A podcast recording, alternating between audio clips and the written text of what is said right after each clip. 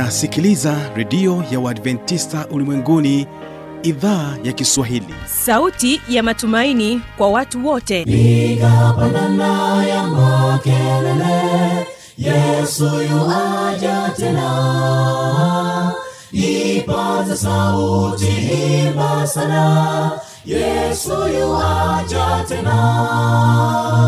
Anakuja anakuja yesu yuaja tena. Hii ni sauti ya matumaini kwa watu wote. Inayokujia kupitia redio ya uadventista ulimwenguni awr toka kila kona ya dunia tunasikia vita njaa maafa.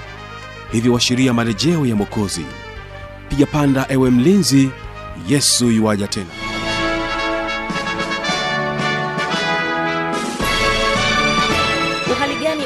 msikilizaji wa idhaa ya kiswahili ya redio ya waadventista ulimwenguni awr ni imani yangu ya kwamba hali yako ni njema na hivyo basi napenda nikukaribisha katika kipindi kizuri cha mafundisho makuu kwa siku hii ya leo. Mimi jina langu habimachilmshana karibu tuwe mwanzo hadi mwisho. Na iwapo kama ndio kwanza unafungulia redio yako basi unasikiliza idhaa ya kiswahili ya redio ya waadventista ulimwenguni ikikutangazia katika masafa ya mita bendi 25 kutoka hapa morogoro tanzania. Lakini pia waweza kutusikiliza kupitia awr tanzania awr intercity kule mbeya. Vile tupo katika tovuti ya www awr org.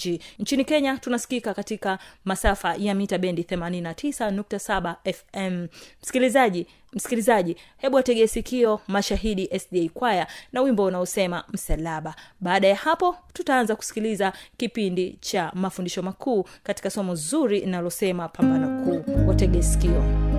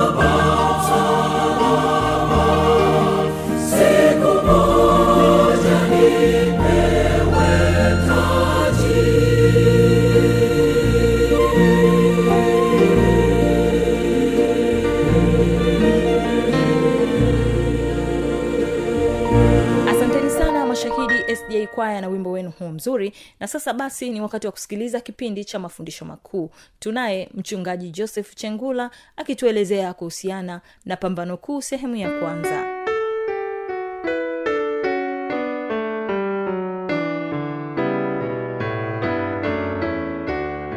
Salimu kupitia jina la bwana na mwokozi wetu yesu kristo. Anayezungumza pamoja nawe ni mchungaji joseph chengula. Karibu katika kipindi hiki cha kujifunza karibu katika kipindi cha mafundisho makuu ya kanisa la waadventisi wa sabato. Leo tunaendelea na mfululizo wa fundisho kuhusu uokovu imani ya msingi ya nane inayosema pambano kuu. Pambano kuu. Tuombe baba yetu na mungu wetu wa mbinguni tunashukuru sana kwa ulinzi wako na uongozi wako. Baba wa mbinguni asante kwa ajili ya msikilizaji wangu ambaye yuko tayari kusikiliza katika kipindi hiki cha mafundisho makuu tunayoamini imani za msingi tunazoamini kanisa la waadventista wa sabato. Tunaomba bwana uwe pamoja nasi kwa jina la yesu. Amina. Natumia nafasi hii tena nikukaribishe katika kipindi cha kujifunza imani za msingi za kanisa la waadventista wa sabato kama ambavyo tumeendelea kuangalia imani za msingi saba zilizopita na sasa nakukaribisha tuangalie imani ya msingi ya nane inayosema pambano kuu. Pambano kuu ni nini? Ni vita. Hii sasa ni vita kati ya mungu na shetani. Shetani huyu alikuwa akiitwa lusifa kabla hajaasi lakini baada ya kuasi kule mbinguni akawa na majina mengi sana lakini baadaye akaitwa baba wa uongo akaendelea kuitwa shetani akaendelea kuitwa mwovu baba wa, wa uongo na kadhalika. Kwa vita hii inahusika na ulimwengu wote kwa sababu shetani anatafuta nafasi ile ambayo ilikuwa ni ya mungu yeye anataka ile nafasi ingekuwa ya kwake. Lakini tunapoangalia habari ya pambano kuu katika imani hii ya msingi tunayoamini tunatakiwa kutambua kwamba sisi wanadamu wote sasa e, tunahusishwa katika pambano kuu kati ya kristo na shetani kuhusu tabia ya mungu sheria yake na utawala wake juu ya ulimwengu. Mgogoro huu ulianzia mbinguni wakati kiumbe aliyekuwa ameumbwa na kupewa uhuru wa kuchagua kwa kujikweza aligeuka na kuwa shetani adui wa mungu na akaongoza sehemu ya malaika katika uasi alianzisha moyo wa uasi katika ulimwengu huu alipowaongoza adamu na hawa katika dhambi. Dhambi hii ya wanadamu ikasababisha kuharibika kwa sura ya mungu ndani ya mwanadamu ambayo mungu alikusudia mwanzoni. Na hivyo ikatokea kuharibika kwa utaratibu wa ulimwengu uliokuwa umeumbwa na hatimaye uharibifu wake wakati wa gharika iliyokuwa ambayo ilikumba ulimwengu mzima kama inavyoelekezwa katika maelezo ya kihistoria ya mwanzo sura ile ya kwanza e, mpaka kumi na moja. Na hii ikitazamwa na viumbe vyote viumbe wote duniani ikawa ni uwanja wa pambano la kiulimwengu ambalo kutokana na hilo mungu wa upendo hatimaye atathibitishwa kuwa mwenye haki. Ili kuwasaidia watu wake katika pambano pambano hili kuu kristo humtuma roho mtakatifu na malaika watiifu kuwaongoza kuwalinda na kuwadumisha katika njia ya wokovu. Vita hii ambayo ni pambano kuu mungu alikusudia mwanadamu mungu alipomuumba tu mwanadamu alikusudia huyu mwanadamu aishi milele aishi kwa furaha aishi bila mateso aishi bila kuugua. Lakini kwa sababu ya lusifa ambaye alikuwa ni malaika mkuu akaasi kule mbinguni leo hii ni vita ni vita kati ya wema na uovu. Shetani anapambana na watu ambao wanautafuta wema wa mungu katika maisha yao. Na kwa sababu hii vita alianzia huko mbinguni hii inaitwa pia ni siri kuu kuliko siri zote. Mgogoro huu kati ya wema na uovu. Shetani yeye anapenda watu wote wawe kama wawe kama yeye anavyotaka. Naona hata yesu alipojaribiwa kule jangwani amefunga yesu siku arobaini akaumwa na njaa. Bibilia inasema shetani akatokea akamwambia wewe kama ni mwana wa mungu amuru mawe haya yawe mkate. Lakini tunajifunza yesu akasema imeandikwa mtu hataishi kwa mkate tu lakini kupitia neno anaweza kaishi. Kwa hiyo hiyo ni vita ambayo ilianza na inaendelea. Vizazi na vizazi vinapitia katika changamoto hii kubwa ya uasi wa huyu aliyekuwa lusifa kama malaika mkuu na baadaye akaitwa shetani. Lakini chanzo cha pambano ni nini? Hapa lazima tuangalie kidogo. Chanzo cha pambano ni nini? Tunapoangalia habari ya chanzo cha pambano tunajifunza maneno haya yafuatayo e, yakitumiwa mfalume wa tiro. Hapa tunajifunza chanzo cha pambano yakitumiwa kama mfalume wa tiro na babel kama mfano wa lusifa maandiko yanaeleza jinsi pambano hili lilivyoanza lakini lusifa mwana wa asubuhi alikuwa na sifa kubwa sana. Akiitwa mwana wa asubuhi akiitwa kerubi afunikaye ambaye aliishi mbele za mungu kwa muda mrefu. Na hii tunaweza tukasoma katika isaya sura ya kumi na nne mstari ule wa kumi na mbili. Tunaweza tukasoma pia katika ezekieli sura ya ishirini na nane mstari wa kumi na nne. Mpendo wa msikilizaji wangu endapo nifuatilia na kuandika. E, maandiko yanasema wewe wakitia muhuri kipimo umejaa hekima na ukamilifu wa uzuri. Ulikuwa mkamilifu katika njia zako tangu siku ile ulipoumbwa hata uovu ulipoonekana ndani yako. Hii ni ezekieli sura ya ishirina nane mstari ule wa kumi na mbili na ule mstari wa kumi na tano. Katika sehemu hii tunapoangalia chanzo cha pambano lusifa aliyekuwa mwana wa asubuhi lusifa aliyeitwa kerubi afunikaye lusifa ambaye aliishi mbele ya mungu kama tunavyo tulivyosoma alianzisha ugomvi. Mungu aliyemuumba akaanza kupambana naye. Swali tunaweza tukajiuliza pia mpendo wa msikilizaji wangu unaweza ukajiuliza pia ilitokeaje? Ilitokeaje wanadamu wakahusika? Ikiwa e, lusifa peke yake ndiye ambaye aliasi akaitwa shetani inawezekanaje sasa mwanadamu kila mwanadamu anahusika ambaye yupo katika ulimwengu huu. Lakini tunaona katika mwanzo sura ile ya tatu ule mstari wa tano e, shetani ambaye alikuja katika bustani ya edeni kwa umbo la nyoka alikuja huyu shetani na kumdanganya na kudanganya wazazi wetu wa kwanza kabisa adamu na eva kula matunda. Kaanza kwa mwanamke ati hivi ndivyo alivyosema mungu musile haya matunda? Hamtakufa? Kuleni hamtakufa mtakuwa kama mungu. Tayari shetani akaendeleza huo udanganyifu. Mwanamke eva mke wa adamu akala yale matunda na alipokula yule mwanamke yale matunda akampelekea na mume wake adamu na adamu alipokula wakajijua wakajiona wako uchi. Utukufu wa mungu ukaondoka kwao kwa sababu ameacha kile ambacho mungu aliwaagiza waweze kukifanya. Ndio maana katika sehemu hii ingawa alitamani cheo cha mungu huyu lusifa alitamani cheo cha mungu hakutaka tabia yake aling'ang'ania mamlaka ya mungu ila siyo upendo wake. Uasi wa lusifa dhidi ya serikali ya mungu ulikuwa ndiyo hatua ya kwanza ya badiliko lake la kuwa shetani au adui. Ndio mwanzo huu. Mwanzo huu ambapo tunaona jinsi ambavyo huyu lusifa aliendelea kufanya udanganyifu mkubwa kwa sababu alikuwa anataka kile cheo cha mungu. Yaani kile cheo cha mungu anataka kingekuwa cha kwake. Na hata shetani alipoona ameshindwa kumjaribu yesu kwamba ageuze yale mawe yawe mkate akaona ameshindwa akasema nisujudie kidogo nami nitakupa miliki hii yote iwe ya kwako. Eti mungu aliyeumba kila kitu ndiyo anaonekana anapewa. Lakini yesu akasema mungu na akukemee ewe shetani. Wakati fulani shetani anakuja kwa njia mbalimbali lakini tunaona yesu alitumia mbinu ya kumkemea shetani asipate nafasi ya kuendelea kuzungumza. Lakini mwanamke hawa mke wa adam alipoendelea kumsikiliza yule nyoka ambaye alikuja shetani kwa umbo la nyoka akaendelea kujibizana naye akaendelea kujibizana naye baadaye akajikuta ametumbukia amevunja utii ambao mungu aliuweka uweze kutiiwa. Kwa chanzo kikubwa cha mgogoro huu pambano kule mbinguni ni kwa sababu ya kukosa utii. Lakini tunaona pambano hili kubwa ni kwa sababu lusifa alikuwa anataka kile cheo cha juu kile cha mungu. Lusifa hakuridhishwa na cheo chake cha juu alichokuwa amepewa cha kuitwa malaika mkuu. Hakuridhishwa. Hakuridhishwa na muumbaji wake kwa sababu ya ubinafsi. Alitamani kuwa sawa na mungu mwenyewe. Nawe ulisema moyoni mwako nitapanda mpaka mbinguni.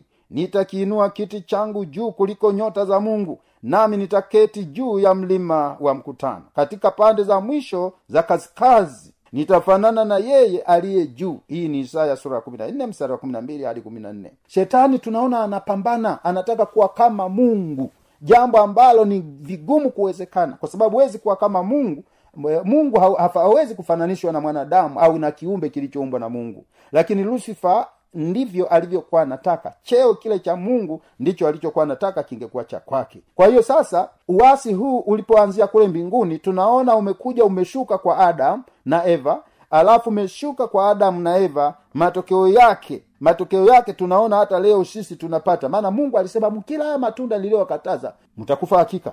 Lakini matunda mengine yote mnaruhusa kula. Lakini matunda haya msile maana mkila mtakufa lakini wazazi wetu wa kwanza adamu na eva wakala yale matunda waliokatazwa ni kwa sababu ya kukosa utii. Na matokeo yake ni nini? Matokeo kwa jamii ya wanadamu. Dhambi ikaharibu sura ya mungu ndani ya wanadamu. Leo hii unaona adamu alikuwa mrefu. E, habari mbalimbali za vitabu mbalimbali vinaeleza kwamba katika historia ya adamu kwamba alikuwa mrefu zaidi ya mara mbili ya mrefu duniani.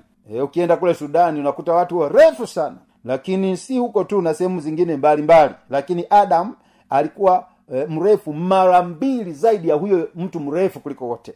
Lakini leo tunaona tuna milikimo tunaona kuna wengine wako hivi na hivi na hivi. Tumepoteza ile sura ile ya kwanza ambayo mungu alikusudia. Ni kwa sababu ya pambano hili kubwa ambalo lilianzia kule mbinguni kati ya wema na uovu. Ndio maana tunasema hili ni pambano kuu. Na kwa kuwa ni pambano kuu matokeo kwa jamii ya wanadamu dhambi ikaharibu sura ya mungu mwanadamu ambaye mungu alikusudia asife leo hii tunakufa leo hii tunaugua ni kwa sababu ya chanzo kikubwa cha lusifa akiwa malaika mkuu na akaasi kule mbinguni kwa sababu ya kutaka madaraka ya juu. Na tunaona wanadamu ile sura ya mungu imeondoka. Ule utukufu ambao mungu alimwekea mwanadamu ukapotea na tunasoma pia katika ile mwanzo sura ya tatu mstari wa kumi na tano. Tunaona bado anasema nami nitaweka uadui kati yako na huyo mwanamke. Tunaona kila mtu alipewa adhabu katika wahusika hawa watatu waliokula matunda ambayo mungu alikataza. Kwanza tunaona mungu akamwambia adamu uko wapi? Akamwambia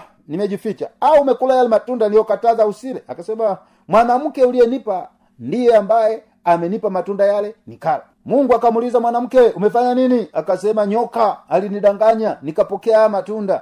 Lakini nyoka na yeye akapewa adhabu. Nyoka kwa sababu wewe umefanya udanganyifu mkuu sasa eh, kwa tumbo utakwenda. Mavumbi ndiyo utakayokula. Alafu utapondwa kisigino. Najua nyoka kabla ya dhambi alikuwa eh, ana rangi nzuri anapendeza madini aina mbalimbali anapendeza anaweza karuka wakati fulani lakini mungu akasema sasa wewe nyoka kwa udanganyifu huu sasa kwa tumbo utakwenda mavumbi ndiyo utakayokula na utapondwa. Na mwanamke akapewa adhabu kama tatu. Adhabu ya kwanza akasema mwanamke kwa kuwa umekula haya matunda sasa utazaa kwa uchungu alafu mume wako atakutawala alafu tamaa yako itakuwa kwa mmeo. Adhabu tatu. Huyu mwanaume adamu naye akaambiwa sasa wewe kwa sababu umemsikiliza mke wako ukala matunda ambayo nilikukataza msile sasa wewe kwa jasho utakula chakula na mavumbini utarudi.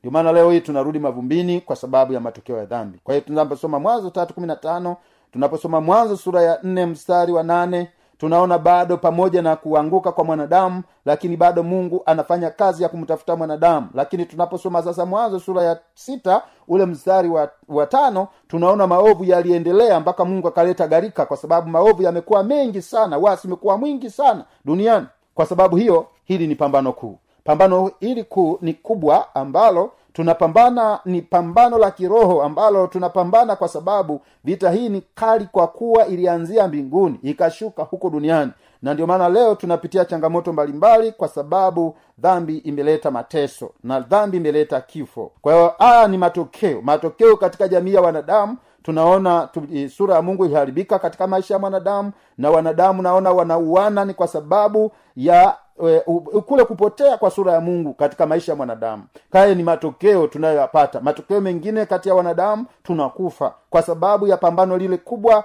na kwa sababu ya uchaguzi mbaya.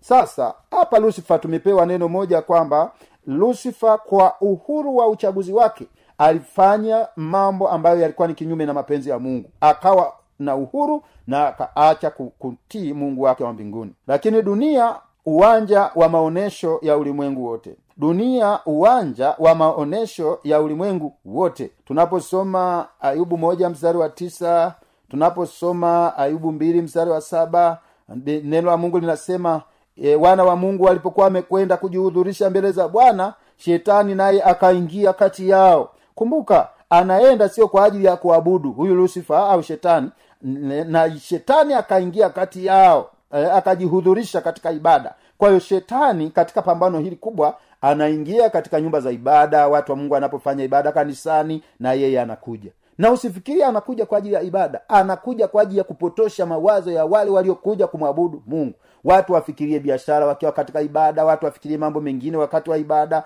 Hiyo ni kazi ya shetani na hilo ni pambano kuu. Na tutaweza kulishinda kwa njia ya maombi. Tutaweza kulishinda kwa njia ya kumtegemea mungu. Tunaweza kumshinda kwa kukataa mbinu mbalimbali ambazo shetani anazileta. Kwa hiyo shetani anafanya maonyesho katika ulimwengu wote. Anapoenda kujihudhurisha mbele za bwana ili ili kuvuruga maisha ya wale wenye kuabudu. Na vile vile shetani anafanya kazi pia ya kuingia katika mahakama. Watu hao wanasema uongo na wengi sana wako magerezani wamefungwa lakini hawana makosa. Ni kwa sababu ya ujanja wa wale wali wahalifu namna ya kujieleza lakini wakiwa ni wahalifu. Ndivyo shetani anavyofanya naingia katika mahakama. Shetani anaingia pia, katika ndoa ili kuvuruga watu wasielewane maana watu wasipoelewana hata maombi yanaweza yasijibiwe vizuri mbele za mungu.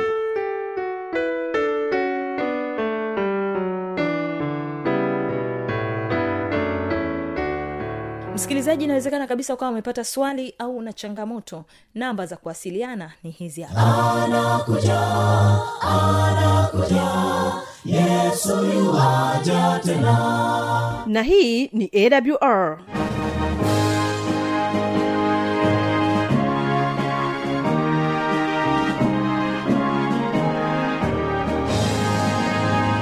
redio adventista ulimwenguni awr sanduku la posta 172 morogoro tanzania.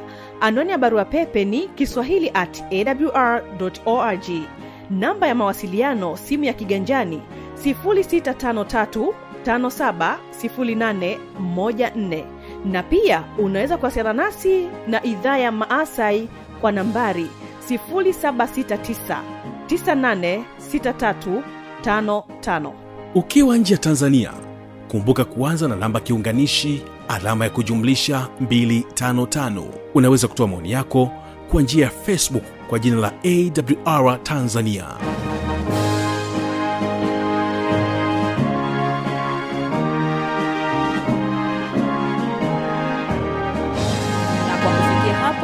hatuna la ziada. Kipindi kimefikia tamati yake. Asante sana kwa kutenga muda wako na kuwa pamoja nami. Jina langu habi machilumshana nikutakia usikilizaji mwema wa vipindi vinavyoendelea. Kumbuka tu ya kwamba kesho kitakuwepo kipindi cha muziki na wanamuziki lakini pia kitakuwepo kipindi cha maneno yaletayo faraja. Na kuacha nao mashahidi sda kwaya wanaopatikana morogoro na wimbo unaosema asubuhi njema. Barikiwa na matangazo yetu